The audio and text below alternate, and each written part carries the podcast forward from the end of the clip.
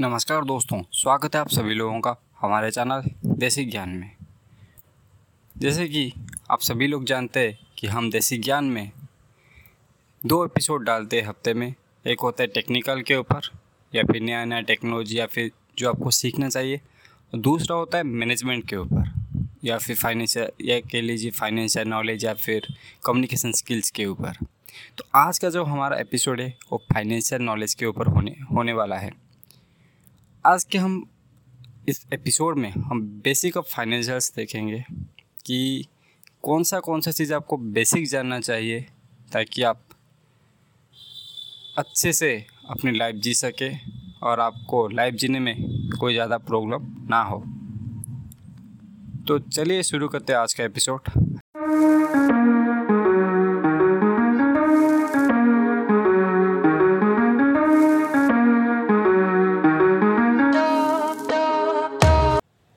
Sorry दोस्तों आपको interrupt करने के लिए। मैं बस आपसे ये बोलना चाहता हूँ, अगर आपको हमारा ये एपिसोड और हमारा काम पसंद आ रहा है तो प्लीज़ हमारे चैनल को सब्सक्राइब कीजिए और अपने दोस्तों के साथ शेयर कीजिए।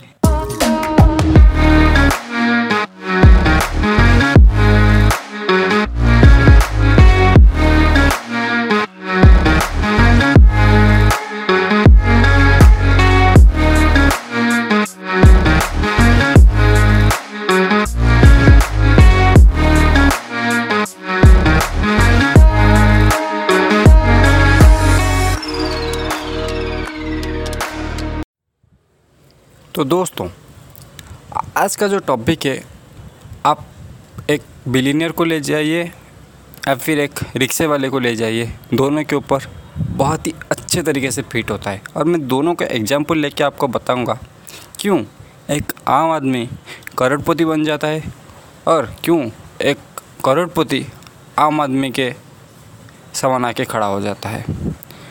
तो इसको अगर लाइफ में आप समझ गए इस टॉपिक को तो आप लाइफ में किसी भी चीज़, अगर कहाँ पे भी आपको देख, किसी भी चीज़ को आप देखते तो आपको पता चल जाएगा कि इस चीज़ को आपको एक्चुअली ख़रीदना चाहिए या फिर नहीं ख़रीदना चाहिए। या यूँ कहिए कि आपको इस चीज़ का ज़रूरत है या नहीं है तो ये आपको डिसाइड करने में बहुत ही मददगार साबित होने वाला है।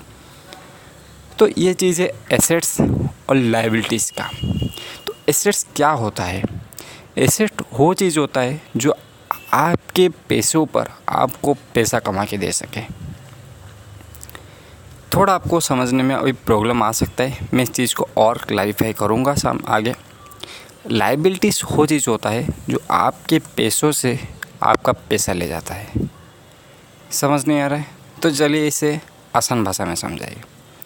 तो दोस्तों, देखिए इनकम जनरली दो प्रकार के होते हैं। एक होता है एक्टिव इनकम एक होता है पैसिव इनकम एक्टिव इनकम वो होता है, जो अगर आप काम कर रहे अभी आप समझिए आप जॉब कर रहे या फिर आपके पापा जॉब कर रहे तो उसके लिए उन्हें कुछ सैलरी मिलता होगा। तो वो कहते हैं एक्टिव इनकम अगर आपके पापा जॉब में नहीं जाएँगे, छुट्टी ले लेंगे तो उन्हें उस चीज़ का पैसा नहीं मिलेगा। तो आप उनका एक्टिव इनकम एक्टिव इनकम आना बंद हो जाएगा। पैसिव इनकम वो चीज़ होता है। अगर एक बार आपने थोड़ा मेहनत कर लिया तो कंटिन्यूसली आपके लिए वो पैसा लाता रहेगा। समझ लीजिए आप किस चीज़ में, एक रियल इस्टेट में इन्वेस्ट कर रहे एक पाँच लाख रुपए का एक प्रॉपर्टी खरीद रहे उसके बाद उस प्रॉपर्टी पे आपको कोई काम नहीं करना है। वो कंटिन्यूसली उस प्रॉपर्टी का वैल्यू बढ़ता रहेगा और आपका नेटवर्थ भी बढ़ता रहेगा। तो यहाँ पे इस चीज़ को लेके हम एसेट्स और लाइबिलिटीज़ का कॉन्सेप्ट बहुत ही अच्छी तरीके से समझ सकते हैं। तो जैसे कि मैंने बोला प्रॉपर्टी के बारे में तो प्रॉपर्टी आपका यहाँ पे हो जाता है एसेट्स तो एक बार आपने प्रॉपर्टी ख़रीद ली तो आपको कोई चीज़ की टेंशन लेने की ज़रूरत नहीं है। बस आपको एक बार में अच्छे से रिसर्च करना है, अच्छे से डील फाइनलाइज करके नेगोशिएशन करके आपको एक प्रॉपर्टी ख़रीद लेना है। तो आपको एसेट कलम में आ गया। वो शायद वो पाँच लाख का प्रॉपर्टी दस साल के बाद पचास लाख में हो जाए। तो उसके लिए आपको कुछ करना नहीं पड़ा। आपका पैसा आपको यहाँ पे पैसा कमा के दे रहा है। आपको मेहनत नहीं करनी पड़ रही। समझ लीजिए, उस पाँच लाख से ही आपने एक मोबाइल ख़रीद लिया। आजकल आता है बहुत अच्छा अच्छा मोबाइल या फिर लैपटॉप खरीद लिया। और उसको आप सिर्फ़ एंटरटेनमेंट पर्पज़ के लिए ही यूज़ करें तो जो पाँच लाख का मोबाइल है, वो कभी ना कभी तो आप छोड़ ही देंगे। या फिर आप जानते नॉर्मली लोग तीन साल या चार साल के बाद मैक्स टू मैक्स चार साल के बाद मोबाइल, वो मोबाइल चेंज करते थे तो चार साल के बाद वो मोबाइल का वैल्यू ज़ीरो हो गया। आप सेकेंड हैंड में बेचेंगे तो ज़्यादा से ज़्यादा तीस हज़ार में ही जाएगा। पाँच लाख का हो या पचास हज़ार का। कोई फ़र्क नहीं पड़ता सेकेंड हैंड मोबाइल का दाम बहुत कम हो गया। तो यहाँ पे जो आपका पैसा था, वो आपके ही पैसों को नष्ट कर रहा था। तो ये होता है एक्टिव और पैसिव इनकम का मतलब। एक्टिव इनकम हम सभी को लाइफ में कुछ ना कुछ जॉब करके या करके, या फिर कुछ स्किल्स सीख के एक्टिव इनकम जनरेट करना चाहिए, क्योंकि एक्टिव इनकम में कंटिन्यूस सोर्स होता है। लेकिन उसके साथ साथ एक्टिव इनकम का कुछ पार्ट हमें पैसिव इनकम के लिए भी इन्वेस्ट करना चाहिए, ताकि लाइफ में हम, हमें आगे बहुत ही मदद मिल जाए।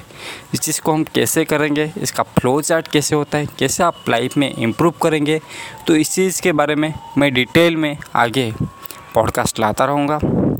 अगर आपने हमारा टेक्नोलॉजी वाला पार्ट सुनने का, सुनना चाहते हैं तो हमारा पिछला पॉडकास्ट इसी के बारे में था, आप जाके ज़रूर चेकआउट कर सकते हैं। और ऐसे ही हम बहुत सारे टेक्नोलॉजी और फाइनेंस के रिलेटेड रिलेटेड चीज़ें लाते रहेंगे। अगर आपको हमारे ये पॉडकास्ट अच्छा लग रहा है तो प्लीज़ हमारे पॉडकास्ट को सब्सक्राइब कीजिए और हमें कमेंट सेक्शन में बताइए कि कौन सा नेक्स्ट चीज़ के ऊपर आप पॉडकास्ट देखना चाहते हैं। हम ज़रूर, आप जो चीज़ें बोले होंगे, वो ज़रूर पूरा करेंगे।